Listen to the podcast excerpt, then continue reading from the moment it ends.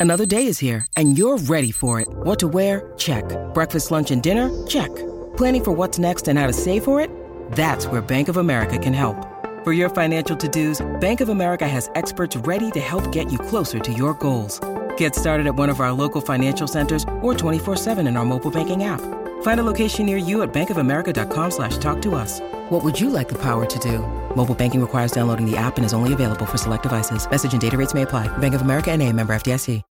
When you need mealtime inspiration, it's worth shopping Kroger, where you'll find over 30,000 mouthwatering choices that excite your inner foodie. And no matter what tasty choice you make, you'll enjoy our everyday low prices, plus extra ways to save, like digital coupons worth over $600 each week. You can also save up to $1 off per gallon at the pump with fuel points. More savings and more inspiring flavors make shopping Kroger worth it every time. Kroger, fresh for everyone. Fuel restrictions apply.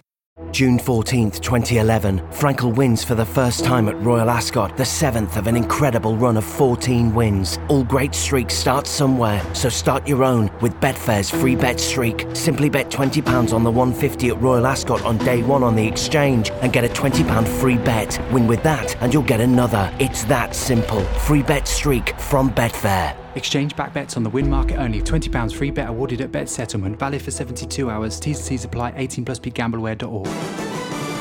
The Final Furlong podcast is proudly brought to you by AtTheRaces.com, your ultimate resource for finding winners. Welcome along to our day two preview of Royal Ascot 2020. A Royal Ascot, unlike anything we've ever known before, it's behind closed doors, but you can see every single race live and exclusive on Sky Sports Racing. It's the only place for all of the races, and uh, we're looking ahead to day two. I'm your host, Emmet Kennedy, alongside the first lady of the podcast, Miss Vanessa Ryle. Hello, how are you all? I'm good, thank God. How is how has lockdown been treating the star of Sky Sports Racing? Um, lockdown life for me has been all right, actually. You know, lucky to live out in Greenfield, so feel pretty blessed with that. And been taking away with work. Lots of archive pieces have been produced, and now I've got a bit of racing back and a big week ahead. So busy, busy now. It's gone from very, very low gear to very, very sort of high octane stuff, basically. Yeah, like all of us, then basically, we've we've all gone from sitting around to going, oh my god, there's work to do. Uh, we are also joined by the editor of the Irish Daily Star, Mr. Brian Flanagan. Hi guys, how are you? Great to be back. Uh, surprised I was asked back actually after the Friday night horror show last night. Uh, I don't think anybody. mention I don't think anybody got Friday Night right. So you're okay. Oh wait, I've just remembered something. Hold on. This is the first time you two have been on since Fire and Brimstone. Yes. Get woke, go broke. Hashtag I'm with Benny. Are you going to? Are you just going to savage Brian in every single race preview you know, throughout the show? I I actually hadn't even thought of that. Like you asked me to be on the podcast. I don't even think you told me who was on. I literally didn't even think of it. And then as I logged on and then was just getting sort of set up, I could see he was on the call and I was like pretty sure the last time me and Brian spoke, I like swore at him expletives live on a podcast just because I I was obviously I obviously Rory hadn't done my 30 miles on a bike and I was not pacified that day. But today you Let's have. see, if- let's see if it works. Yeah. Well, I can tell you after after 13 weeks of lockdown with my wife and kids, the language has been that that was a, that was a walk in the park. Oh, just just brace. The f bombs, they're coming. You, I don't care what anybody says. I don't care about a thirty mile bike exercise bike ride. I don't care about uh, lockdown having pacified both of them. It's coming. War is on the way. War, would good like- I would God, like to y'all. point out- I would like to point out there is absolutely no beef between myself and Brian. Oh yeah, none. obviously. yeah, yeah, yeah. No, no animosity at all. No, no, Obviously. none, none. War. What is it good Rory, for? Rory, the Rory crack. said it. Rory said it was it was what Cheltenham 2020 was going to be remembered for. Yep, exactly. It is for me. Yeah. Yeah, yeah. That's that's What, the. not the handicapping appeals panel, lads. Oh, Oh, I went there. early. oh, you did. You did. Oh. There. Oh. Yeah, I'll tell you what. almost everyone had forgotten that, given you know that was that was big news shortly before we all realised we were going to die. Yeah, can I just say it. that for a lot of people, COVID nineteen has been a very torrid time, but the timing of it, just post Cheltenham, for me was. I'm not going to lie, bob on. How much abuse did you get on Twitter, Vanessa, for being asked to do a thankless task that doesn't pay anything? Oh, let's not go into it. Let's not go into it. A lot it. so from the usual unnamed sources. Oh, yeah. Uh, also, I just, I just, want to go on record again to say she made the right call. Oh, she did. Oh, we know that. Thanks. Yeah. Just because, just because you're lining one up for a touch and you want to really underline it uh, by going to the appeals panel doesn't mean they were wrong. Yeah. Exactly, um, and, and I, I, actually thought that was going, you know, would, had to be done without saying. But no, I'm glad that you emphasised that. You're 100 percent right, and you don't get paid for that job, uh, which makes me wonder why you took it. But anyway, fair play, Vanessa. Uh, I applaud you for doing it, and uh, well done for going there. Uh, this podcast is going to get mad. Four minutes and 29 seconds in, and we haven't introduced pundit number three, Rory Delargy. Well, hello. It's only it's half. again. It's only half an hour since I spoke to you in real life. Um, yes, indeed. But uh, hopefully you will enjoy the show as we preview every single race from Royal Ascot. We're going to skip the first race. We'll come back to it. We'll double back. Don't worry. Uh, the only my place. Nap is in the first. My nap is in the first race. Oh well, Don't then worry, we'll, we'll be doubling back here now. Yeah, we're, we're and the great thing about that is that whenever you're asked at the end of the podcast, "What's your best bet?" Then you don't go I can't remember it. Oh no, you've caught me on the hop there, Kenners. Oh no, who would have thought I'd ask for a best bet? Uh, yeah, we will double back to it, but we're going to start with the sorry, Hampton. no, sorry, no, I'm wrong. It's it's it's the copper the copper horse handicap. I thought that was the horse race. That's actually the last race. There you go. I'm off to a good start. oh, Brian, sensational start, my friend. Sensational stuff. Um, so the only place that you can see the 115 from Ascot is live on Sky Sports Racing, but we're going to start with the 150, and we will save that race till the end. Uh, so the first race we're talking about on the show is the second race of the day, the Group 2 Hampton Court Stakes. Did I say Group 2? It's a group three. I clearly have not had enough caffeine. It's a long day, folks. I've been doing radio and podcasts. Here we go. Uh, one Elcano is currently your favorite at 4.0 on the Betfair Exchange. Uh, first receiver, 5.0. And Russian Emperor for Aidan O'Brien, who was second in the Derrinstown Stud Derby trial the other day behind Cormorant uh, as a short price favorite is currently a 7.0 shot on the Betfair Exchange. Uh, Rory, we will start with you. Hampton Court Stakes, Group 3, over 10 furlongs. What are your thoughts, my friend? Uh, my thoughts are I'd very much like to see who's turning up for this. Um, before I get too heavily involved, but um, you know, a, a, few of them have run um, within the last week or so, and it's a, it's a very quick turnaround. And obviously, we had the opportunity of, of looking at the decks for day one, um, and here we are, um, a matter of hours away from uh, from declaration time for this, but still guessing a little bit as to who's going to turn up. Um, again, not not the perfect race for me, given um, that the three year old's middle distance form hasn't a chance to settle down. But I did say straight after the Guineas I'd be interested in Kenzai Warrior up and trip mm-hmm. um, and slightly down in class. And, you know, he's He's got uh, Jason Watson um, up on him, and he didn't really have a race on the Guineas um, after what happened at the stalls. Uh, I did put him up when we uh, had a pre-season chat about horses to follow for the season. Um, I put him up there as well. I'm not sure that he's absolutely top notch, but Roger Teal obviously thinks an awful lot of him. Um, I loved his attitude when he won the Horris Hill last season. wasn't the strongest um, looking uh, Group Three race that you'll ever see. Um, but it was the wrong trip for him, and he got get hampered as such, but he got crossed by the runner up and most, um, or the third rather, impressor. Most horses, I think, at that stage would have just sort of given up and, and um, coasted home in third, but he rallied really well when he hit the hill uh, to win that from Rupi Guest and Impressor. As I said, it's not great form. Um, and three of the four uh, who filled the frame have been a little bit disappointing since, if you if you called him disappointing in the Guineas. Um, but everything he did last year suggested that he'd be a middle distance horse this year. Um, he was a winner um, on his debut at Salisbury uh, with a little bit of ease in the ground over a mile. Um, so it's not ideal for a horse with his pedigree to be dropping back to seven furlongs in a second start. So I thought he did well in the circumstances. And if you watch the Guineas back again, you know his his race is over after 50 yards. Uh, in fact, he was lucky to have a rider after 50 yards. But he's gradually kept on past rivals to finish ninth in the end. Um, that can be a little bit misleading, sort of you know, running past beaten horses in a race like the Guineas. Um, but I thought it was encouraging enough. Um, and it won't have done his, his uh, confidence any harm. So he's a horse who I would like to see at this trip. Um, again, I mentioned a couple of horses in the first day who I'd like good goodish ground for. Um, I prefer digging the ground for him. I think he'll handle anything, to be perfectly honest. But he does he does cope with soft ground very well. Um, so rain would not be a problem for him, and it might be for others. Um, ho- hopefully, he's he's over his exertions in the Guineas. Um, you know, it'll be 11 days. I'm hoping that's enough.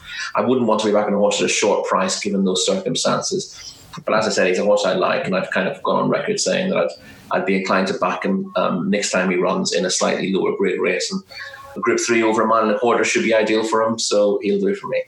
Okay, he is currently 17.0 on the Betfair Exchange. I should just say that since we recorded our day one preview, jockey bookings for Ballydoyle have come out for the Tuesday, and Frankie Dettori is going to ride Arthur's Kingdom. And that immediately led to a price collapse, which was quite interesting. Frankie's going to be on first receiver for the Queen, which means, given the fact that Ryan Moore often jumps off his retained Coolmore ownership to go and ride for the Queen for Sir Michael Stoute. Um, that's not going to happen this time around, and it means Aidan O'Brien's almost certainly going to have a runner, and they clearly like it. Uh, so we'll have to wait and see who it is they, they go for. Uh, Vanessa. It's been a long time since we had you on. It's great to get you back on. Looking forward to uh, more content from you upcoming. Give us a winner on day two of Royal Ascot. 150 Hampton Court. Who wins? Um, I'm I'm not a big fan of this race. I I'm, with Rory. I think loads of these horses aren't going to tip up. Um, it will be very interesting, but that kind of goes without saying. I think the favourite's pretty shaky favourite in my eyes. Juan Elcano.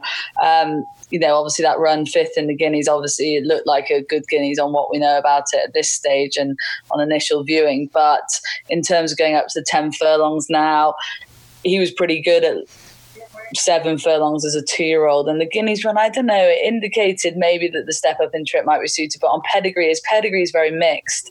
Looked a bit tap for toe in Newmarket and he kind of plugged on. I don't know. I, I'm, I'm not a massive fan of the favourite in terms of he just finds himself at the top of the betting.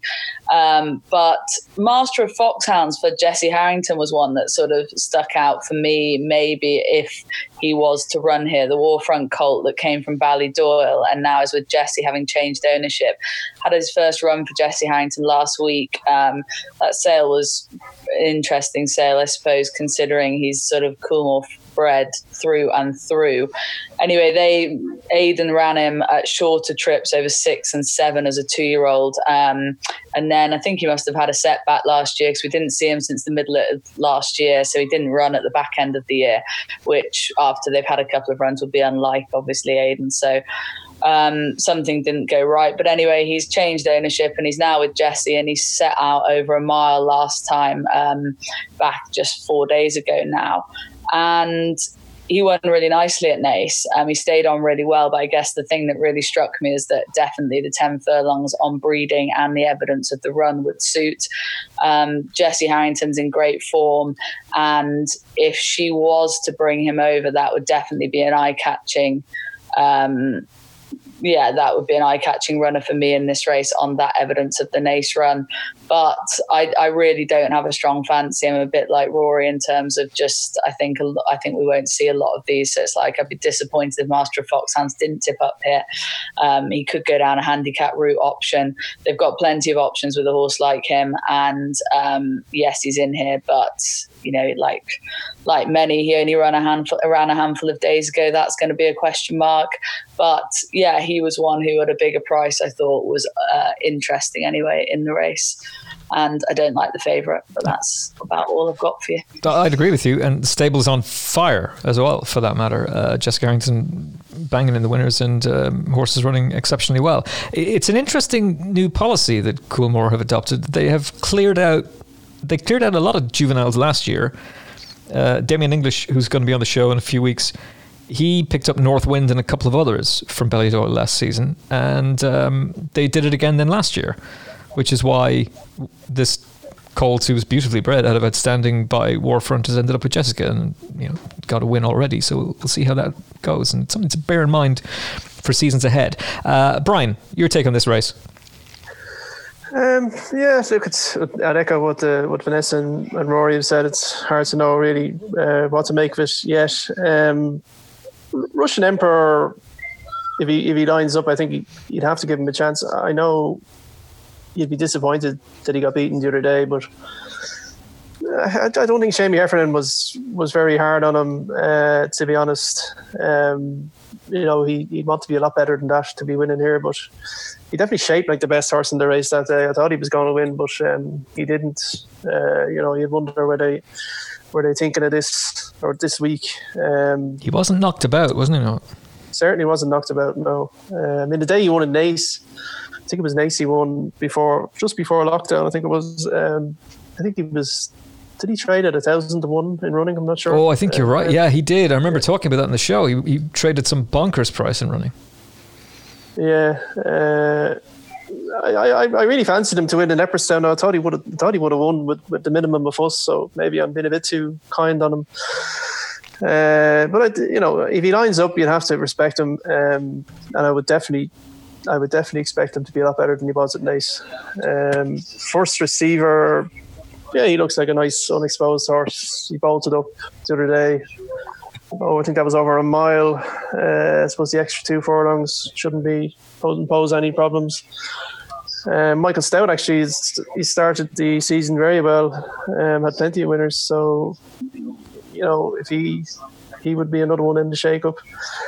Um, I thought that Al Al Madhar is it Al Madhar Richard Hannon uh, might be a bit of a springer. He Hannon team are flying as well. Mm. Um, and he won. Was it yesterday? He won or the day before yesterday? Um, so he'd be another one to keep an eye on. But if you were to ask me at this stage, probably Russian Emperor would be would be my choice. I think I'd be with you, to be honest, and I think he will go. I think they'll they'll run him. It's probably the reason why they were lightly enough touched with him um, the last day. Okay, let's go on to the 225, the King George V Stakes handicap. Uh, where Win O'Clock fantastic name for Roger Charlton, heads the betting at 8.0 currently on the Betfair Exchange uh, and is joined at the top of the market by Kipps, To Nathaniel, and Bright Melody. Uh, Rory, you can take the lead on the 225. Well, you know the score here, Emmet, don't you? What am I going to say? Oh, no. Uh, There's only one right answer here, Rory, I'm afraid. Oh, well, I've uh, I've put one up um, in the Irish field in this in this contest, but this is one of the two mile and a half handicaps um, on the card uh, uh, or, or draw, the week at Ascot. Draw. So draw. Look for whoever's drawn very wide, uh, assuming that um, that we get a, a, maximum field. There only are twenty six um, entries for the race, so you mm. actually might have a smaller field than usual.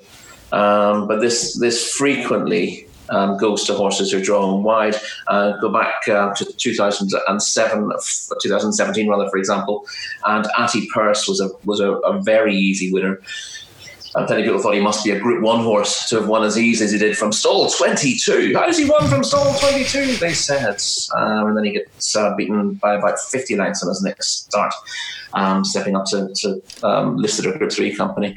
Um, yeah, it's um, there's there's never any harm to be drawn wide in this race, and, and without the draw, um, that um, complicates the race a little bit for me. Um, but there is a horse I like who was twenties um, when I wrote a piece for the Irish Field yesterday, uh, and that horse is Bodyline for Sir Mark Prescott. Oh, Rory Delargy, you are really betting all on Sir Mark Prescott having a great Royal Ascot. I certainly am. Um, you know, I've made the point that he's he's got off to a much better start um, this summer than he normally would do, and this is the whole the whole point you've got to bear in mind with um, with everyone having to wait until June to get going. Um, he's had his horses uh, further forward than would normally be the case. Um, you'd normally have, as I said, a couple of months of the season where Sir Mark is just twiddling his thumbs before he decides that his horses have had enough time to come to themselves. But he's had a, a decent enough start to the season. Um, and uh, this horse is already, I, I, napped him when he ran um, last time, bodyline at uh, Yarmouth in a decent looking uh, three year old handicap. I couldn't believe that he was the price that he was because uh, he was a winner at two, which is unusual enough for, for Sir Mark's um, middle distance handicappers. Um, he ran at Epsom and really didn't handle the track. Um, and similar story when he ran Chepstow's final start last season. But typical um, Prescott horse, big, strapping, um, bred to stay a mile and a half. Um, and um, I thought, right, well, he's one I want to be with next year. And I thought he'd be quite well back, but he was no one wanted him in the market um, on his his debut. Um, he's gone off at sixteen to one. Um, he was bigger than that. He's twenty fives. Um, uh, you know, at, at, a point in the morning of that race, and he's run really well behind a horse called Celestra. Now, I think Celestra is probably, um, well, certainly looked a handicap block that day. It's almost certainly miles ahead of his mark. Uh, but Bodyline was a clear second despite starting slowly uh, and galloped on really strongly down the outside, past almost the entire field in the last furlong or so. And he will improve a chunk for stepping up to a mile and a half. What I want to see is him getting a decent a decent draw. Um, you know, I want, I want to make sure he's getting data. I don't want to see him trapped on the inside. Um, that's always the way uh, with this. But yeah, on, on pedigree, um, he's he's going to appreciate this um, this step up trip and the way he's shaped on his on his last start um, that will suit him as well. I just think it's I think it's very good form. I think the form that he showed in finishing second in what looked a very competitive affair last time out is as good as anything's um, shown in this race. And again, you know, when I looked at the uh, the anti-post prices in this race, there aren't that many um, who can run. Um, and he was um, he was twenties and bigger, and I thought that was too big, you know, for a horse who's going to keep improving. Uh, obviously, there's going to be lots of horses with a similar profile in the race. I'm not suggesting he should be a two to one favourite, but um, people have yet to latch on to the fact that Sir Marcus um, um, has his horses well forward and is aiming a fair few at the Royal Meeting this year. He's, this might be his last season, mightn't it, with a license? That's true. Yeah, I hope it's not. Since, was it was it 1970 when he first um, got the license, having been assistant to, to Jack Waugh? Um, and he does have an assistant to, to hand over to. Mm. Um, so you know, it's it's going to be you know the next couple of years. He's still you know he's still remarkably sprightly for a man who's been training for fifty years, and he could go on for a fair while. But you just get the impression in the interviews he's done in the last year or so that he's just preparing himself for um, uh, for for taking a more passive role. Um, but I think you know if he does do that, he'll go out with a bang. Um, and I think he could have a decent season this year. And, and as I said, Bodyline everything about him suggests that he's he's going to to keep improving. He's you know he looked raw last time. Um, he was just you know big and clueless last year and still managed to win a race at Epsom. Um, and I think that marks him down as um, as a horse you want to follow this season. He's got three pounds for that race last time out. But as I said, you know the races in the first week. Um, when racing resumed, just struck me as being really competitive. Everyone was desperately keen to get their good horses out as early as possible, and I think the handicaps uh, in that first week ended up being being pretty strong.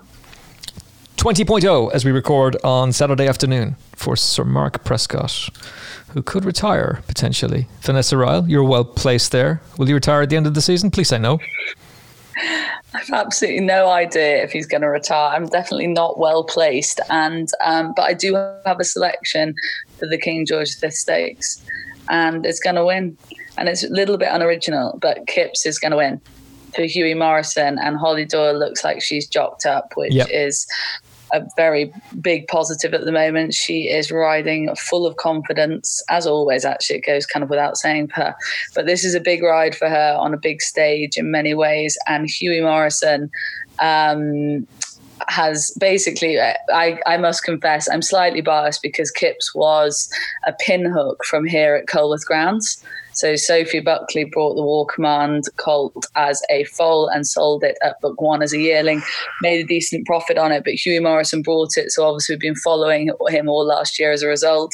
Um, made his debut at Wolverhampton and got beat by Celestra, and it came out and won um, once the resumption of racing happened this year. So that form was backed up. He then won at Lingfield.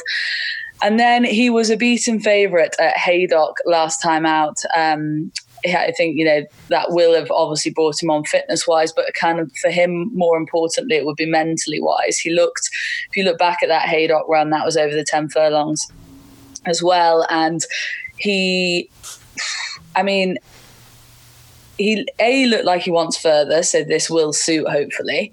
Um, but B, when you look at it, he was beat by the filly Walk On By, who's just way more experienced and way more like streetwise. And Kipps travelled all over the winner. You do not need to be a rocket scientist to see that. And it wasn't that he was. I didn't think he was ungenuine in the last furlong and a half. I think he just he's just still very novice. He's still green. Yes, he's won and he has got his head in front, but he definitely had his tongue lolling out. He's flicking his ears a little bit. Meanwhile, Walk On By, who beat him, she had her head down, ears pinned back, and she just wanted it that little bit more. Now, I think Kipps will appreciate the step up in trip. I think he'll come on for the run. He looked big. He looked quite burly. I think he'll definitely be uh, take step forward fitness wise, and I think he's still a well handicapped horse off a mark in the 80s. I think this could be a really big day for him. Hughie Morrison thinks a huge amount of him, thought a huge amount of him last year. He had a Derby entry up until very recently, which gave us huge hopes and dreams here at Culworth Grounds. That obviously got scratched with the rest of them, and that's now, you know, he's proved to be below that level. But that just shows you in what high regard they held him in originally. And um, I really think this could be a big day for him. And I am slightly biased, but he, uh, under Holly Doyle for Hughie Morrison, could be is my sort of one of my selections of the week, really. Vanessa, you had me at he's going to win. Uh, I was I was sold there and then. Uh, Kipps 9.0 currently on the Betfair Exchange. Brian, your thoughts on the race? Yeah, while Vanessa was talking there, I was just thinking to myself, I've been in a few Kipps in my time. Uh, haven't we all? haven't we all? Uh, I haven't. Particularly late at night. Oh, come on, Vanessa. After a day's coursing, you've definitely ended up in a few kips. No, no. no thanks. Proceed. Uh, yeah, I think um, I think Convict could steal this one. Oh, come on, um, man. Oh, dearie me. Cricket. well, fair play. A for effort. Yeah. Go on. He, um, yeah, he's he's uh, William Haggas horse, uh, Convict. Yeah, um, I think he's a half brother to Hamish, who was a who was a very good horse for uh, for Haggas. I think he was rated 110. Um, yeah, look, Convict. He's no secret from the handicapper. He won a big uh, nursery in Newmarket last autumn. Uh, the rating is rocketed now into the high 90s, but um, he looks like potentially one of these group horses in a handicap, which is what the, the holy grail for these races at Royal Ascot. Um, and it's possible he, he, you know, he can improve again. He's going to have to, obviously. Uh, he's by Australia, like Rory's selection. Uh, uh, Bodyline, who was well named actually out of Australia because Bodyline was the the famous uh, series in the cricket, wasn't it, in the Ashes in Australia. Uh, so um, yeah, I think uh, convict. Um, Sorry, mate. I'm just not into cricket. oh, I forgot about the crickets too. Yeah, there you go. um, yeah, look, I think he's pretty high in the bet, or he's pretty short in the betting, so there's no secret. But uh, I think he could be the one to win this. Um, but look, it's, it's, it's very difficult. Bright Melody ran well behind Berlin, Berlin Tango um, through the days, and, and is another unexposed one. But um, if Convict can reach the level of his uh, of his half brother Hamish, uh, who, who, who stayed very well, I think he he he, he would definitely uh, be on the shortlist. Well, 11.0 currently on the Betfair Exchange as we record, so he's uh, a bigger price there than he is with most firms who are going joint favourite about him. But 11.0 currently as we record on the Betfair Exchange for Convict. Uh, the Prince of Wales Stakes will be the feature race of day two, and Japan continues to shorten. He is the best price on the Betfair Exchange, 2.06. Uh, he's odds on with a lot of firms now at this point, and um, you can really only see him getting shorter. Barney Roy, who does have two wins to his name from Meydan this season and did look like a horse who was going to come back with a bit of promise when he surprisingly emerged back on the scene from a failed stud career. Is um, second favourite at 5.0. You then got Hedman, Addeybb, who conquered all in Australia, showed them all how it's done. Uh, Magical is still entered as, as, we speak, but not going to run. And uh, Fleeting, who just loves to finish second, is also still in there as well. Um, Vanessa, surely this race is all about last year's Royal Ascot winner and Juddmonte International winner, Japan. Uh, Yeah, I'd say it is all about this horse. Obviously, a very short price favourite at the moment, and we saw him win the King Edward uh, Stakes, the Group Two contest over the 12 furlongs last year, and then since then he went on to really step up his form. He won. Um, uh, the Grand Prix de Paris, the Group One over at Longchamp, and then he went on to win the Juddmonte International, and that was probably his best piece of form. Obviously, famously beating Crystal Ocean by a head, and he I mean, he then ran a very fine race in the Arc, but this is obviously a seasonal reappearance. I think um, it was interesting listening to Aidan O'Brien um, on a feature that Sky Sports Racing did recently, where he just said that you know he wasn't in any way worried about starting this horse off over essentially what is his minimum trip really. I mean, but maybe some would say his preferred trip at this point, but no no concerns about the trip and know that we he acts there. But you know, as with all of Aidan's, he even at this stage, even in these circumstances, he is going to come on for the run. Um, and I suppose that is pretty much the only question mark hanging over him because on ratings and everything else, he has the measure of a lot of these. Barney Roy's two Meydan races, um, you know, Meydan form generally not um, I don't think that's those are the strongest Group One races in the world. Um, Headman was a horse of interest for me. Obviously, ran a really good race at Leopardstown in the Irish Champion Stakes a race that was actually better than the bare form suggests. He finished fifth in the end, but he had a torrid start and Fly jumped out of the stall, a complete mess of that. Um, and then as they swung into the straight, he, turned, he showed a really decent turn of foot there, and he finished three lengths behind Magical that day. Magical, who I don't think we'll see here. Aidan said that if Japan lines up, Magical won't, which obviously makes perfect sense. Um, but she still hasn't entered at this stage. But that that Leopardstown form was pretty high class. That was his first attempt, Headman's first attempt in a Group One, having run one, two really decent French Group Twos and he was really shoved in the deep end. It was a proper, proper Group One against proper Group One horses, and he definitely didn't disgrace himself. I just think Roger Charlton's brought him along very slowly. Obviously, he's had this season curtailed like everything else, but for me, he's a horse who could surprise. Um, you know, he's definitely he, I, he for me he's a Group One horse. He's just yet to prove it, but and I think he could finish behind Japan. But if Japan comes here swinging um, on all like firing on all cylinders, I think you know you can see on ratings and the rest that Hedman would have to take quite a serious step forward. I think he will take a step forward, but I don't. I think he'd have to take a huge jump to get near Japan if Japan tips up um, in tip top form. So is it a one horse race? Was that your original question? I can't even remember, but I think. I think if Japan lines up, it probably is a one horse race. Yeah, um, if he's anywhere near his best on ratings, Addeybb is the he's rated the same officially, but obviously he's got those two Group Two and two Group One wins recently. But essentially, the big thing with him is the ground, and he's not going to get his ground here. He needs it soft, and it's not going to be soft, judging by the weather forecast. And other than that, I mean, it's slightly a race that's kind of falling apart. Once you scroll down, there's a lot of horses with other targets, a lot of horses that are suited to various conditions or track. I don't know. It's, it's a sketch old Group One, which is of course what we're going to see throughout the week next week. But um, yeah, Japan finds himself short price favourite for all those reasons.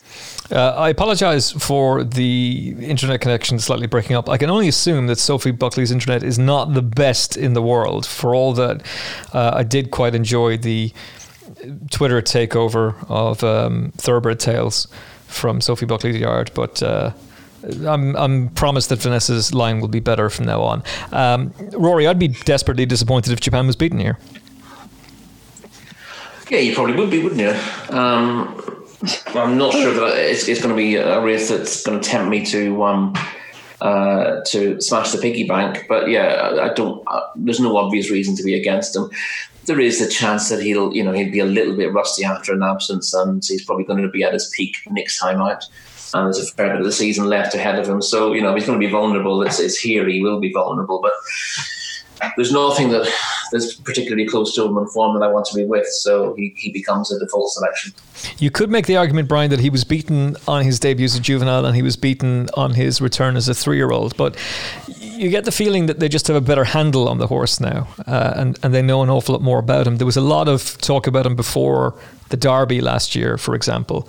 Um, he went off a big price, ran a huge race, but it's possible that he needs his racing, but I just get the feeling that now that he's an older horse, and with what Aidan was saying on our interview a couple of weeks ago, um, he seems very happy with them. So again, I'd be bitterly disappointed if he was beaten by this lot. Um, yeah, I think that the Dante was his first run last year, but was am I right in saying he had, Yeah. did he have a bit of a setback or something? In He had, He did, yeah. yeah. Yeah, um, I, I'm not sure about his two-year-old. Is most of Aidan's, you know, not, very often his good horses don't win the first time out too, so I wouldn't pay much attention to that.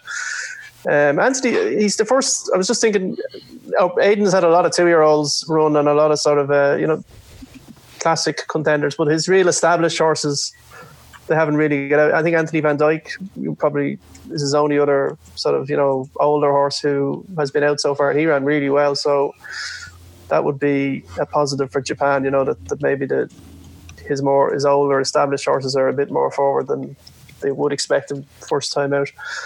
We, w- we will see Magic Wand later on this evening, but you're right. They're, they're the only two to be out so far. Yeah, yeah. Um, look, he's he's he's a classy horse. If he if he's anywhere near his best, he'll more than likely win. Um, I, I did I do agree with Vanessa. I, I did quite like Headman from his run in, in uh, which was probably better than his finishing position suggested. He he, he you know he really came there with, with a run and looked like he was going to really get involved, but just faded out of it. Um, I heard um, I heard Roger Charlton in an interview there the other day when he was saying he was a huge horse. I think he said he was 17 hands high, Headman, built like a three mile chaser. So maybe um, for, as a four year old, there might even be more there for him, you know, and, and he, he might be capable of, of winning a Group One. It's hard to see him beating Japan if Japan turns up in the form, uh, you know, as good as he as he can be. But I think Headman will be there thereabouts. Um, Barney Roy is a six year old now. Uh, he won the St James's Palace back in the day. You'd have to respect him too. He comes here after a big win in Meydan, so you know fit, he won't have any problem with fitness. But yeah, I think we'd all like to see Japan win, um, and he really should if he's anywhere near his best. Headman for the forecasts, potentially. Uh, Japan hopefully gets his four year old career off to a winning start. He is definitely one of the more exciting horses in training this season, and I'm looking forward to seeing what he can do on day two of Royal Ascot. June 14th, 2011, Frankel wins for the first time at Royal Ascot, the seventh of an incredible run of 14 wins. All great streaks start somewhere, so start your own with Betfair's free bet streak. Simply bet £20 on the 150 at Royal Ascot on day one on the exchange and get a £20 free bet. Win with that, and you'll get another. It's that simple. Free bet streak from Betfair. Exchange back bets on the win market only. £20 free bet awarded at bet settlement. Valid for 72 hours. T's and C's apply. 18 plus gambleware.org. The 335 is the Royal Hunt Cup, and Rory Delargy loves a handicap puzzle. And considering that the vast majority of horses are all tightly condensed at the top of the market, with uh, prices ranging from 13.0 to 21.0, separating 10 different horses. Rory, I will start with you. Solve the puzzle that is the Royal Hunt Cup. Uh, I'm afraid you're barking up the wrong tree again. Um, but it's a, it's a, you know, this is a really interesting contest. Um, but again, I, I much prefer to solve these puzzles when you know which pieces are there and you fit them together. Doing a jigsaw when the pieces you have are from three different jigsaws is less fun. Um, unless you unless you find one that you think is um, uh, is really well handicapped, um, then I, I usually refer to, to wait and see um, uh, how the draw pans out and how the track is riding. Um, I would, I'd like to see Blue Mist get into the race. It's number thirty-nine on the list. Um, but you know he's he was in action yesterday, and whether he's an intended runner is another matter altogether. He was runner up at uh, at Newbury. Um, I suspect they would have liked to get a penalty to have got him into the race. So I, I wouldn't be I wouldn't be hitching my start to his wagon um, without without knowing that a he's intent he's an intended runner and, and and b that he'd be able to get in. So. Um, Petrus at a big price could be interesting. And he is a big price. Isn't he? What price are you having him there? Uh, go on. Well, I, I find I'm I'm scrolling down here, and I mean scrolling down. So I'm hoping he's a really big price. Uh, is it possible I've missed him? No, surely not. He's going to be. I'd imagine he's going to be forty or bigger. He lost. He lost the plot a little bit um, last season, but he's very, very good in his day. He's down to a winnable. He ran poorly in this race last year.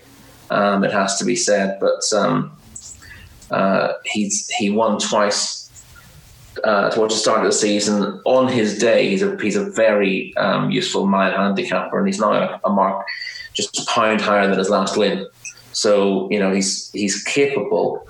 Um, you know he, he's he won the the Lincoln um, Consolation last year, the Spring Mile at Doncaster on Fast Ground. And then he followed up at Bath and ran pretty well in a very good, um, uh, a very good handicap at Newbury in his next start, and then and then you know he ran badly here, um, and his last two starts were were moderate. In fairness, his last one was in the uh, was in the Cambridgeshire, so he was always in, in tough company.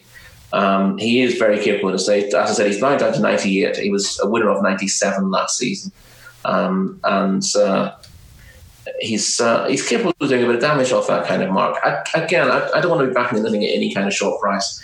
I want to see exactly what the um, what the lineup is, where the speed is, what what I think the draw bias is going to do before I really get stuck in for a race like this. But if I'm going to have something at this stage, I want it to be a big price. Well, I can so, tell you, I, I can, I can. Well, yeah. You've covered enough. Forty-one oh. Yeah, and he should be he should be at his best this year. And obviously, his his poor run in the race last season is, is slightly off putting. But he doesn't want. I don't think he really wants soft ground. He does have a bit of form with digging the ground, but his best efforts last season came on, on a quicker surface.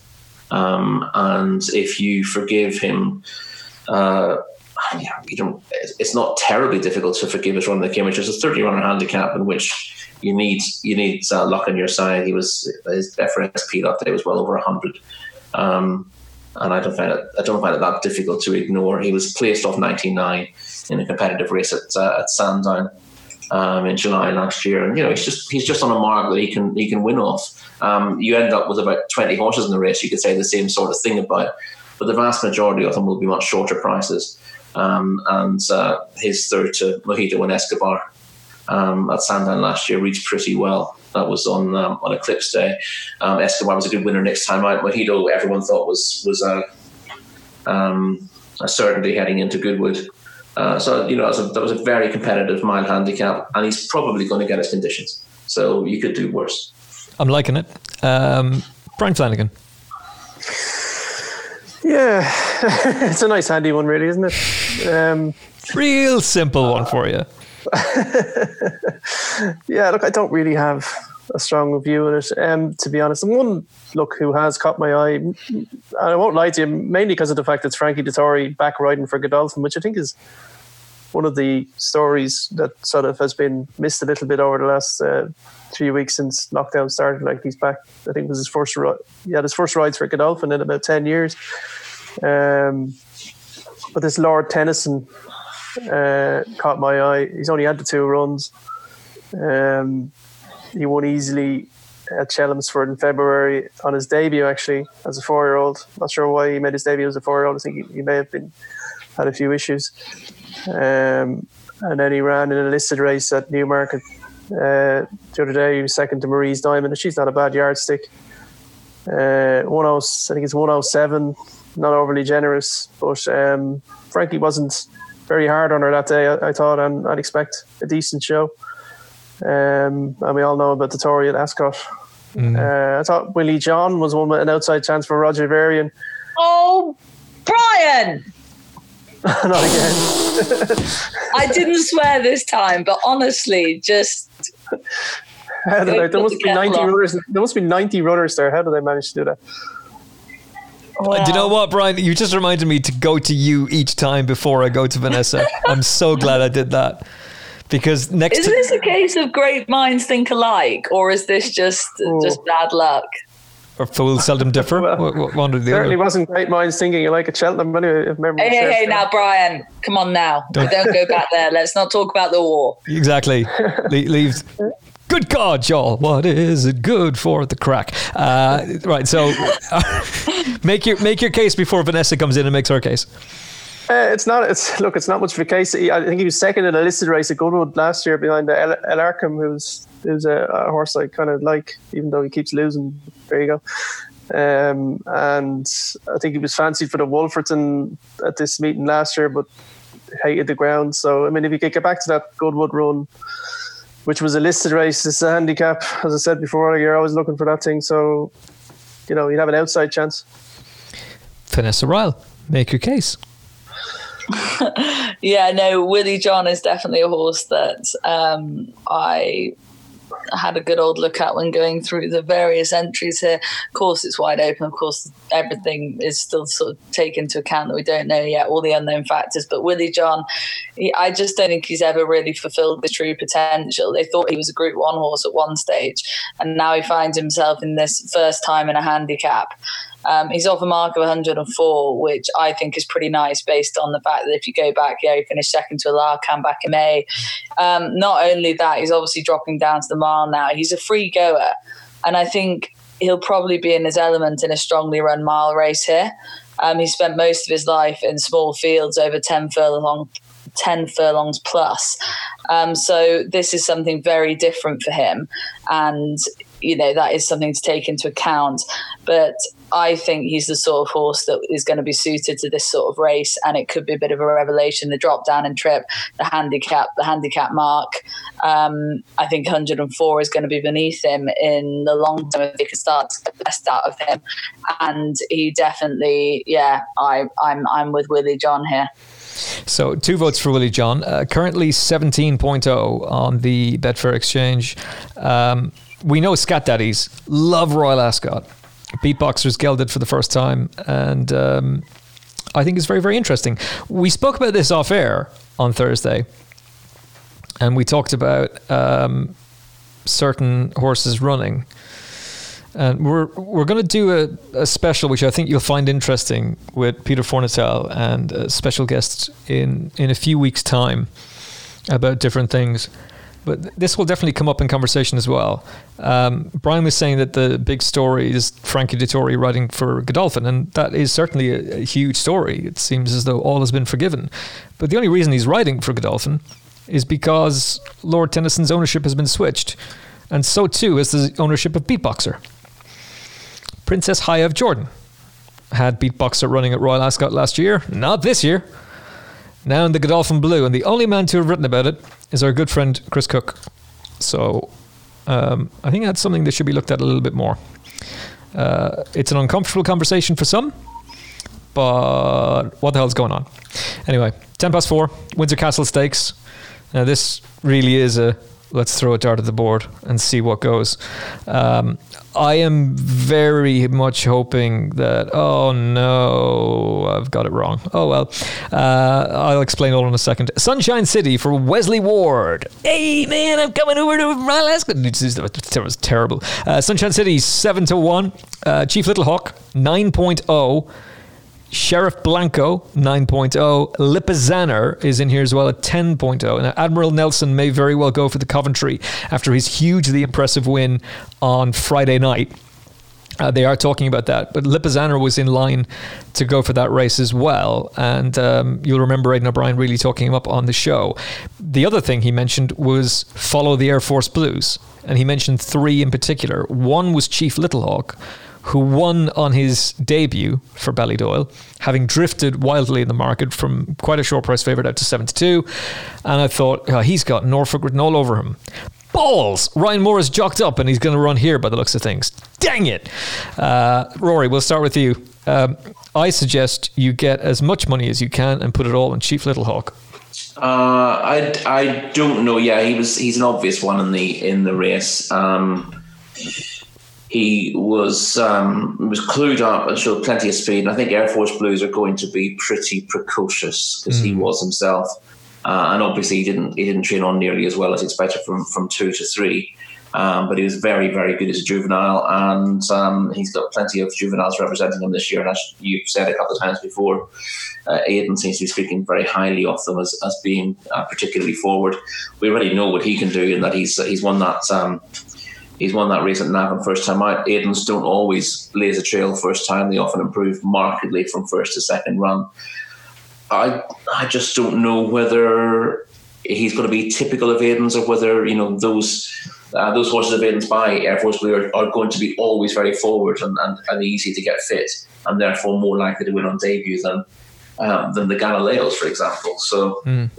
Um, he clearly is, uh, is an interesting one. I must say, as far as I was concerned, before I saw any entries for this race, I said to myself, don't get distracted when this comes along and stick with Wes Ward's horses because um, the the fact that we've not had we've not been able to prepare um, the trainers who haven't been able to prepare the two year olds the way they would have wanted.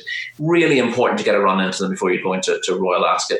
And obviously, very important not to be rushing them forward from one run to another. I don't really want to be backing horses who were making the debut a week ago uh, in a race like this. Uh, and the only problem that Wesley Ward has had is he's had to go to Gulfstream to run his two year olds this year rather than run them at Keeneland as he normally would.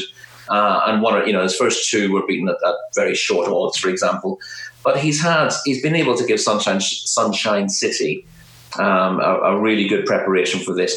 Um, successful on debut a whole seven weeks ago. And the fact that this horse has, has had seven weeks between races, plus all you know all the know-how that he's gained from from uh, being to the track as well, I think it has to be hugely important. And I would have thought although there was a time when you, you maybe were a little bit wary of backing um, Wes Ward's runners, knowing that they were always put in as short as you could. It's like, oh, he's you know these two year olds look like four year olds. They're well ahead of ours. And um, there was a, maybe a time where backing them blind wasn't always the wisest thing. We're probably in a situation this year where you know you gotta you gotta follow your nose and say back the trainer who's had the best run with it, with his horses, and that's Wes Ward. Um, so that's the way I'm looking at it. I, I, completely get where you're coming from, and he is a fair price, uh, 7.0 9.0 Chief Little Hawk. The only thing I'd say is that he hasn't won this race since 2014. Now he does have a, a fantastic record in it, but so does Aidan O'Brien. Yeah.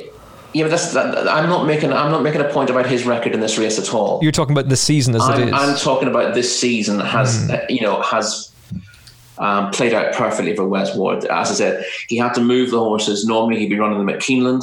Um, they weren't able to race at Keeneland um, earlier in the season, and so, so, you had to move the two-year-olds to Gulfstream to run them, um, which might not have been ideal for him compared to to um, to where they would have been. But he's been able to give them a proper preparation, and I think that puts him ahead of um, his rivals this year more than has been the case. There's obviously a filly against Colts in this race as well, uh, Sunshine City, but that's not always been a problem for them in the past.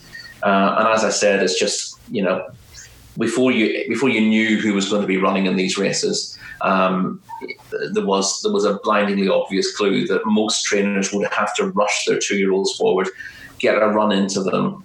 Um, uh, they didn't know when they're going to be able to run them until we knew the racing was coming back, coming back on the on the first of June, and then you have the whole ballot issue coming out as well, and you have Royal Ascot then you know coming on the back of that only a week or two later. It's not an ideal preparation for any juvenile. Um, obviously, there'll be, there'll be um, uh, forward year olds who will thrive on it, but it's got to be a question for a lot of them. We're going to see horses disappointing at this meeting uh, on a fairly regular basis, and people will say, well, in retrospect, this came a bit too soon, didn't it? Mm. Um, we can't make those judgments beforehand, but we know that those excuses are going to be made, and you have to factor it into your decision making process. And therefore, I, you know, I, I, think this is the year that I'll be um, uh, a lot more pro Wes Ward than I have been in the past. Okay, so Frankie Dettori gets the ride. She has the sex allowance as well as Rory was alluding to. Sheriff Bianco is another runner for Wesley with Oisin Murphy on board. Nessa, what's your take on the Windsor um, Castle? I actually spoke to Wesley Ward this week about all of his Royal Ascot runners. It was very in- informative. Um, oh my holy mother of God. There is literally the biggest spider on the roof of my bedroom. what? Oh my god! It's called a ceiling. Oh yeah. Oh my god! I don't on think the, I've ever seen one. On the roof of my bedroom. its its body is the same size as. Hang on, I'd say, I'd say, from As a Wesley The- Ward two-year-old. the ridge of your thumb upwards, Whoa! like your thumbnail. You- it is huge. Do you suffer from arachnophobia? Uh, no, I wouldn't say uh, that's extreme. I think that's an extreme thing, but I won't be sleeping tonight if that spider's through my room. It's at the second light, so I'm I'm at the other end of the room. So I'm just gonna sit tight here for a minute and see how this plays out. I can't wait for the f bombs to start as the spider starts to slowly make its way towards Vanessa. Um, Um, I do. I, I did talk to Wesley Ward though, so I should talk about that. yeah, so spill the beans, spill the tea. What's the story? Okay, so he has a big band of horses over here. They're at the National Stud. He's very pleased with them. He always is like, you know, he's very like he's very proud of what he brings over to Ascot, and so you know he doesn't bring them over unless he doesn't think that they've got a chance. So of course, when you're talking to him, you kind of put the phone down. And you think like, okay, so Wesley Ward's going to win six races. Now, obviously, that is highly unlikely to happen, but I do think he has a very strong team here, and that is off the back of what Rory was just saying, is that he's one of the trainers coming into this race whose season really hasn't been that much different to any other year. And as standard with his two-year-olds, he had various races flagged up for a load of them pretty early. Now, um, the, the you'll be able to catch the interview on Twitter over the coming days. I think um, it was a Zoom call I did with him, and anyway, the long and the short of it, with the two horses I took out of it personally, just after half an hour of talking to him, were Golden Pal for the Norfolk Stakes, and then not Sunshine City. Um, but Sheriff Bianco actually for this Windsor Castle. Um, that was just my reading of it. Obviously, he didn't say a preference, but that was my reading of it. Um, he's very fond of this Sheriff Bianco. On debut, he was beat, he's beaten to second. He had a terrible draw. He was explaining to me, and it just wasn't ideal. It was on the turn, and it didn't go well for him. And he ran a very good race despite that. And he's done some very good breezes since.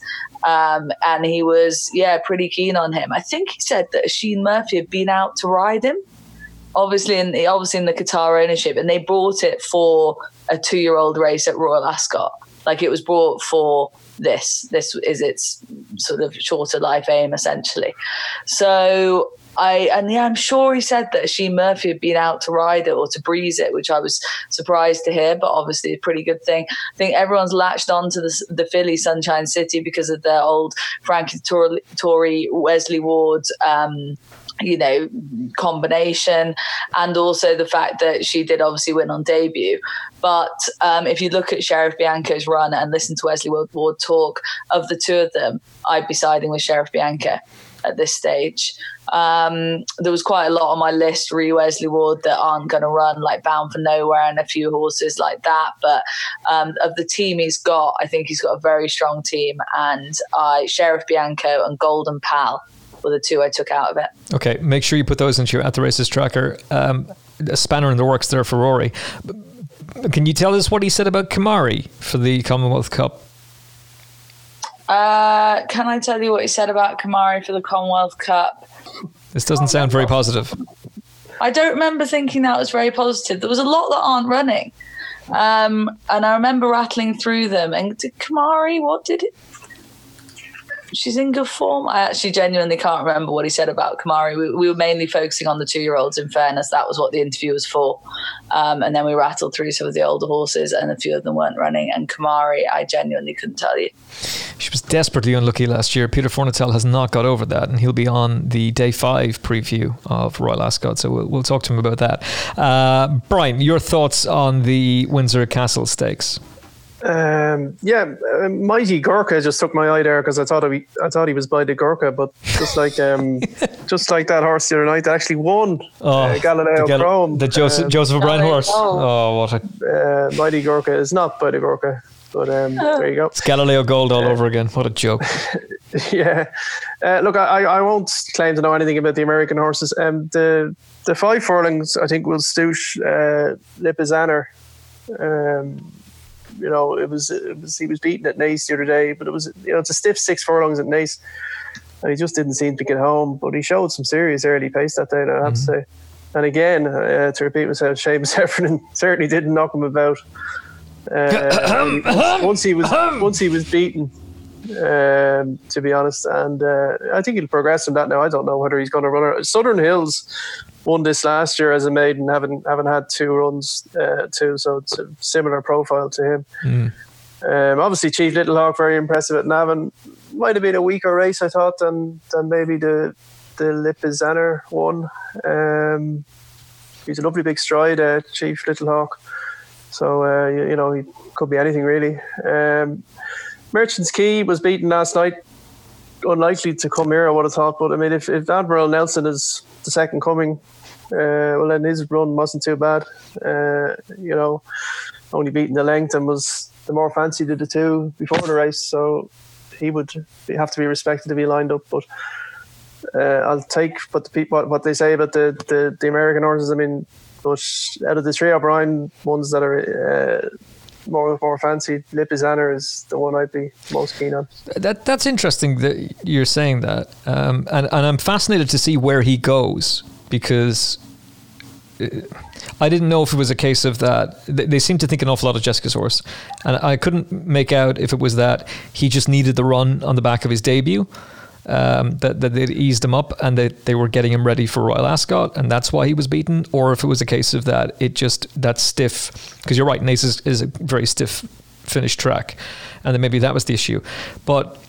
Chief Littlehawk just screamed five furlong Royal Ascot winner to me. Uh, when I saw him win that race, I could just envisage him at Royal Ascot out in the Grand Open, just dominating.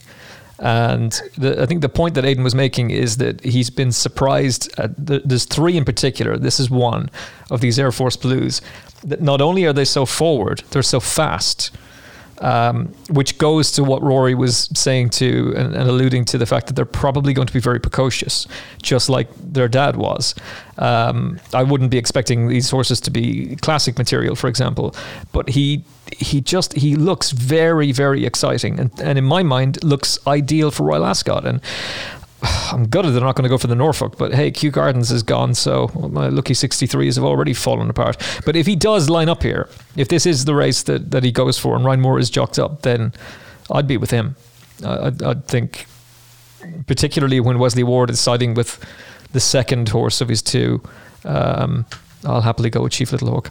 Uh, so that's the 410 at Ascot. We'll go back, back in time to the 115 opening race. You can only see it on Sky Sports Racing. It's the Silver Royal Hunt Cup, essentially the consolation cup for the Royal Hunt Cup. Um, and as I said, 115 this race is off at. Uh, Rory Delargy is the king of the handicap. So, Rory, you can take it away. You can't, uh, you cannot possibly have an anti-post view on a consolation hunt cup. Um, I'm so glad you said that, Rory, because honestly, when he put this in the running order, I thought, I'll oh, go fuck myself. I'm not doing that. there it is! Finally! Oh. Silver Royal Hunt Cup handicap in brackets, a consolation race for the Royal Hunt Cup, class two. No, I'm not having it in a month of Sundays. And you can see this race live and exclusive on Sky Sports Racing. Well done, Vanessa. I'm just glad Rory said because if I'd said that, everyone would be like, "Oh, you didn't do your homework. You don't know what you're talking about." When Rory says, "A fair play," and it's true. Brian, would you like to weigh in with them, or do you have something on your short list? Uh, no. And that means uh, I was, I, thought, I, I was really hoping. Yeah, I was really hoping that, that this would happen. Excellent. Because uh, I hadn't. That I'd be that I'd be told to fuck off instead of you. Well, it's yeah. well, it's happened. it's, it's happened. Oh, epic. Absolutely epic. Uh, this brings us then to the final race of the day. The mile and six furlong Copper Horse Handicap 440. Uh, currently on the Betfair Exchange, Fujaira Prince is your favorite at 8.0, Collide 9.0, Durston at 11.0. Vanessa, who do you have down for this race? Uh, I mean, not a strong view at all, but I was interested to see um, Hugo Palmer's Caravan of Hope, who um, I mean, this is like very tentative, but I just scrolled through, just caught my eye. He's very progressive last season, and he finished with two wins, and one of them was here at Ascot over the 12 furlongs, but that was in a novice stakes, to be fair. He then sort of stepped back up in into handicap company, and he followed uh, that win up with a start of 14 furlongs at Doncaster. Um, and then anyway, he got beat on a seasonal reappearance back over the 14 at Wolverhampton this week, just gone. Um, now it was reported that he was he was the beaten favourite. The first two pulled well clear of the third, and he did. It was reported, I think, by the vets that he'd lost a shoe uh, within, I think, in the home straight, basically.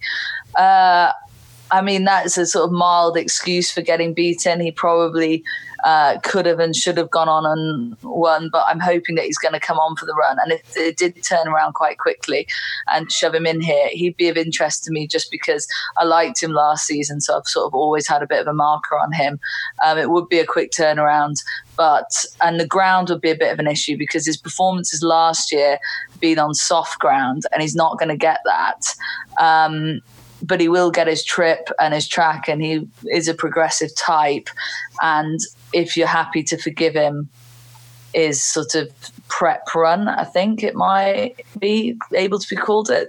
Last mm. time out, we saw him at Wolves with that shoe excuse. I don't know. I just he's one that I've I've always, like I said, I've had him a tracker for a while, so probably a little bit biased about. But he was of interest to me here. I think what well, I haven't even got the prices up in front of me, but I think it was he's a fairly big price, isn't he? He's seventeen point oh. I'm not as not actually as big as I thought. um, but anyway, that was just yeah, he, that was just one of my sort of random thoughts when scrolling through his race. But no strong view, kids. I've outdone myself with Willie John and Headman and all my Wesley Ward knowledge and my Japan tip. Honestly, I've gone above and beyond here. Yeah, your your even money tip for Japan and your complete lack of knowledge about Kimari. Absolutely outstanding, Vanessa. Outstanding love you and delighted that you're back on the show. Um, Brian Flanagan. Uh, yeah, I, I, I'm going to pick one here and probably make it my nap. Um, uh, to be honest, uh, Durston. Come uh, on, for David, for David Simcock. Um, oh, you can't back David Simcock horses. that's, that's, just a wee joke. Cause, uh, I thought you were going to say. I was like, wondering, was that going to come in? something. Yeah. You know, like interestingly, this horse was gelded over the winter. Um, so uh, he he um, he was second at Glorious Goodwood last year to a horse called Sir Ron Priestley, who went on to be second in the Leger. I'm nearly sure. Mm-hmm. Um, and then he ran in the Durston ran in the Geoffrey Freer. Travelled like a dream. Like a dream. He yeah. looked like he was going to win by ten lengths but he just fell into a hole on the last 200 yards. I'm, I'm, I'm hoping it was the soft ground that, that caught him out. Um, the big fields, lots of cover, should definitely suit him. He's also in a race on Friday. See the Duke of Edinburgh over a mile and a half, but you would have thought a mile and six uh, will be the race for him.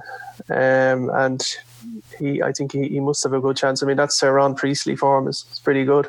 Considering this is a handicap, and Sir Ron Priestley was was uh, was second in in, in the Saint Leger. Um, it's pretty strong form, I thought. Absolutely, I'm liking that, and I'm liking the confidence as well that you're making it your nap of the day. Uh, Rory Delargy.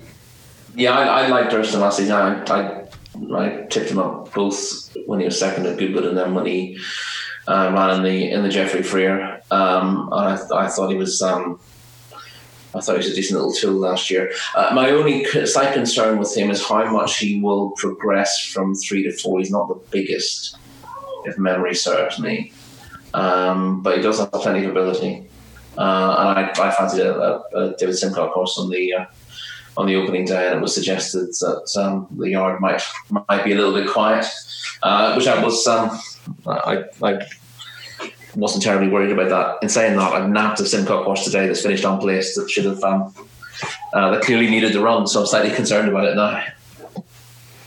Don't worry. Um, but there you go. But hopefully, you know, give him a few days and I'll be absolutely flying. Uh, I like one at a big price here. Oh. Um, again, I'd um, I'd, I'd be happy to wait for declarations just to make sure that everything's in line. Um, but Indianapolis of James Given, the horse I liked last season. Oh, you did. Um, you like this winner- horse a lot. here, yeah. Um, I think I, I put him up at a big price when he was placed in the um, the Old Newton Cup, Hmm. um, and then he won the on the Shergar Cup, um, won the uh, Shergar Cup, Shergar Cup Challenge, the mile and a half events. Oh, that Um, famous race.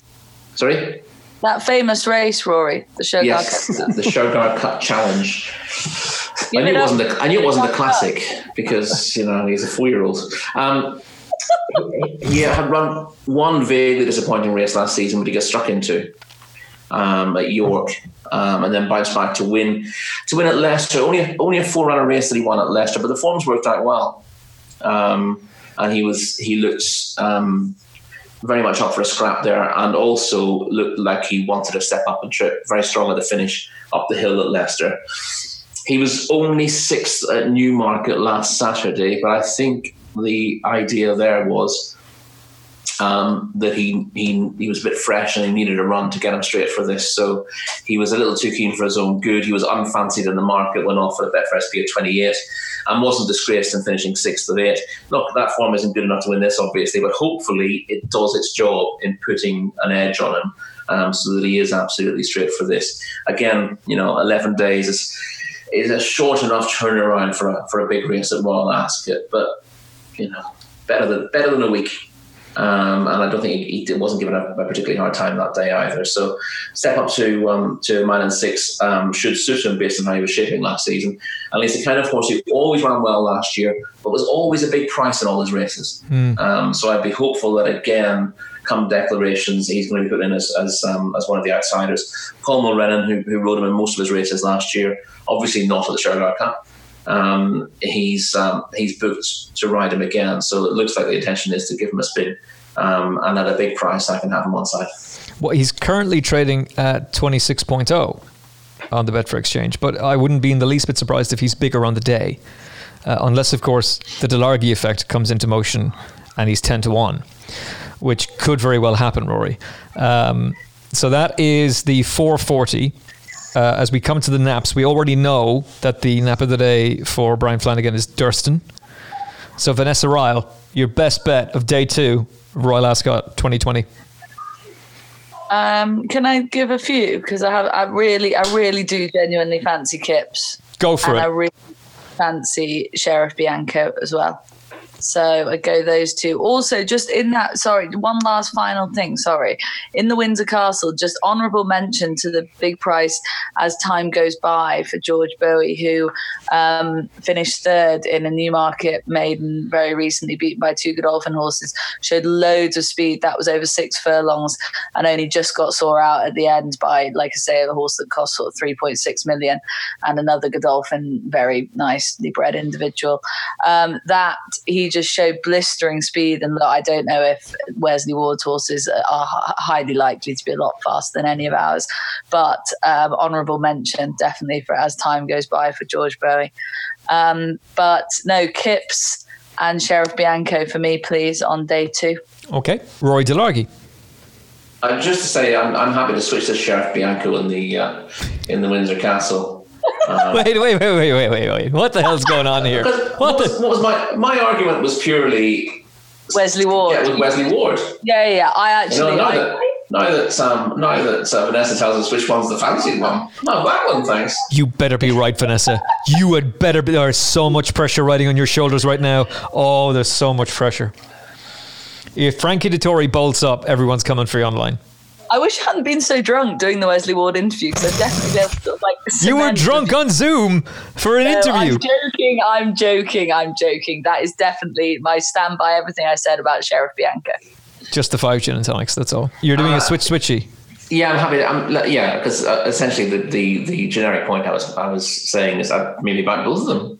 Um, Yeah, yeah. You know, if the prices allow, or possibly at this stage, given that um, um, uh, Sheriff Bianco was the bigger price of, of the pair, back that one now, and if they flip flop, then you can you can back the other one on the drift. Well, we've often seen uh, the two horses for, for for yeah we we've often seen the two horses for Wesley flip in the market, so it wouldn't be a surprise if this is the one he's talking up to take advantage of Yeah. what Vanessa has told you. And, you wouldn't uh, you, you wouldn't judge either of them on, on bare form. Strictly speaking, on the form that they've shown, there, there have been other ward horses who have come here with, with stronger claims, but it's all about how much they've improved um, since the debut. And yeah, the, the point that um, that Vanessa made about um, about his first start, he had to make a, a big move wide after after starting awkwardly from a wide draw, and clearly had to do more than than um, than needed. Whereas you expect Wes Ward's um, juveniles to bounce out of the stalls, get to the front before the home turn, and then just you know turn on the speed. Um, whereas he had to do it um, differently, um, and uh, didn't look.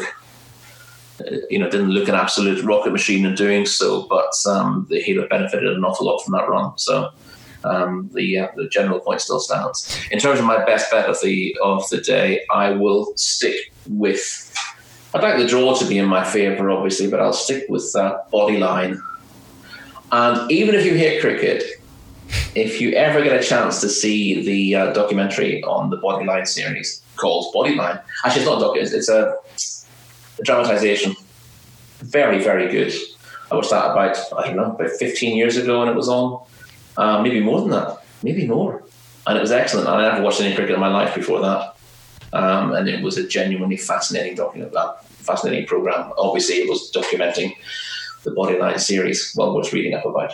Bodyline. Okay. Um, I think Japan is an obvious one, but uh, Chief Little Hawk is my nap. If he goes, Chief Little Hawk. Chief Shitehog.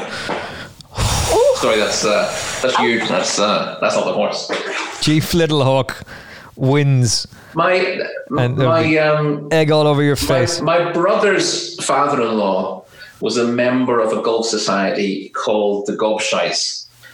Great And phrase. The, the the admin for the golf society was a nun, and her title was Chief Shitehawk. so that's A I nun? always think of that. Yes. Oh my goodness! Like we we've used that phrase a lot in Kilkenny, and to, to be fair, in Cork as well. Oh look, here's Chief Shitehawk.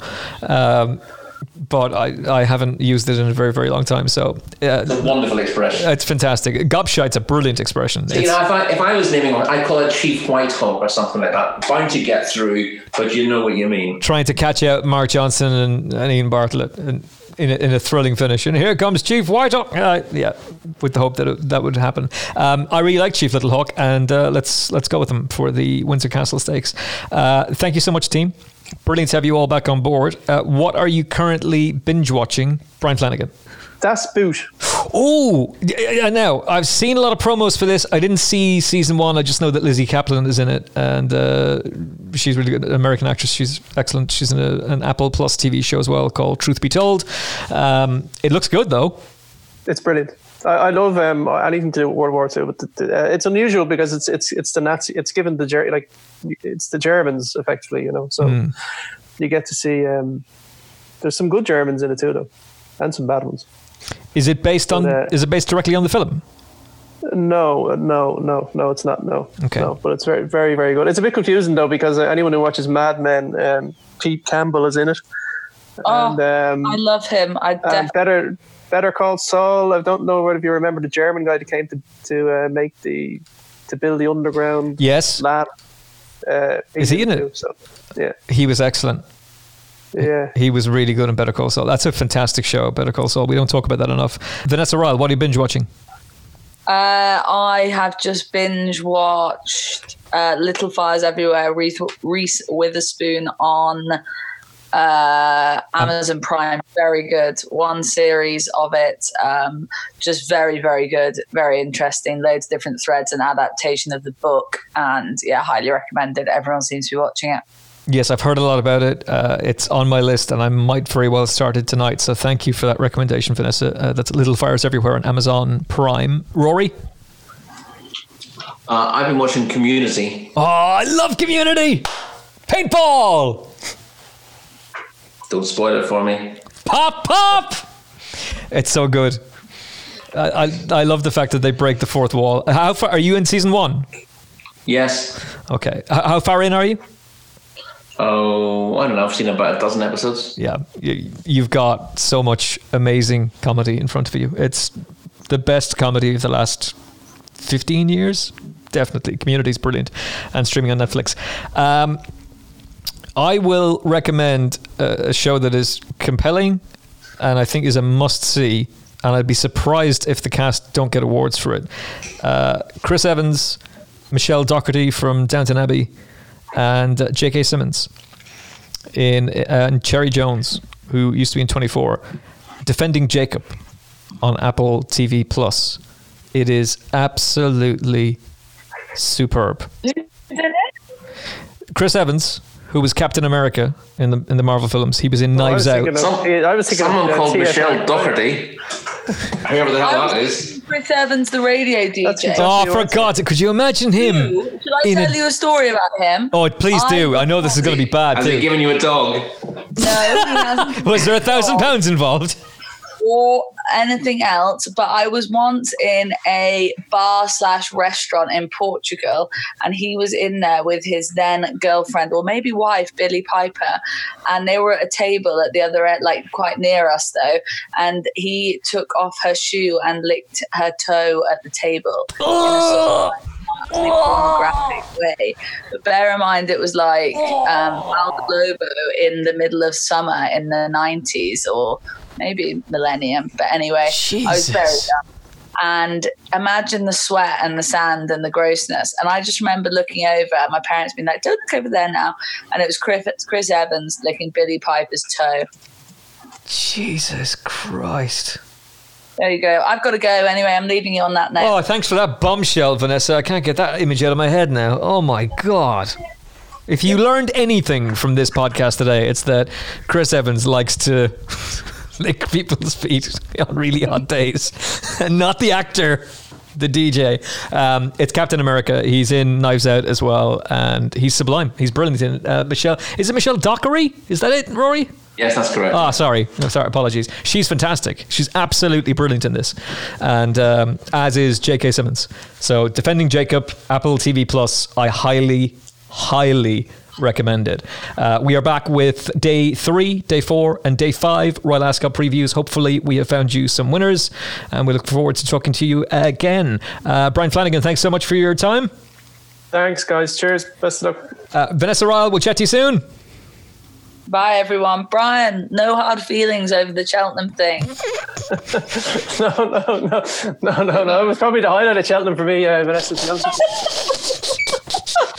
to be honest with you. We're Some to get you. good money for that. We're to get you the ringtone. phone line. Yeah, we're to get you the ringtone of Vanessa Ryle saying, "Oh, fuck off, Brian," and we're also Mr. going to. Smile gives you abuse. And we're also going to get you a T-shirt saying, "I went on the Final Furlong podcast and all I got was be told to be fucked off by Vanessa Ryle." Uh, and uh, Roy Delargy, we'll talk to you tomorrow, my friend. I look forward to it. Uh, hope you're well. Thank you so much for listening. Uh, shares on social media would be very much appreciated. Uh, we're back with three more Royal Ascot previews. We hope you enjoy them. Stay safe, stay well, and look forward to an incredible week's racing. We'll chat to you soon. God bless. Will it happen or won't it happen? You can bet on it with the Betfair Exchange, proud sponsors of the Final Furlong podcast. Have you downloaded the free At the Races app yet? With easy to use race cards and form, expert daily tips, plus video replays and in app betting, it's the app that no racing fan's phone should be without. Available for free on your iPhone or Android mobile. Visit attheraces.com forward slash app for more details.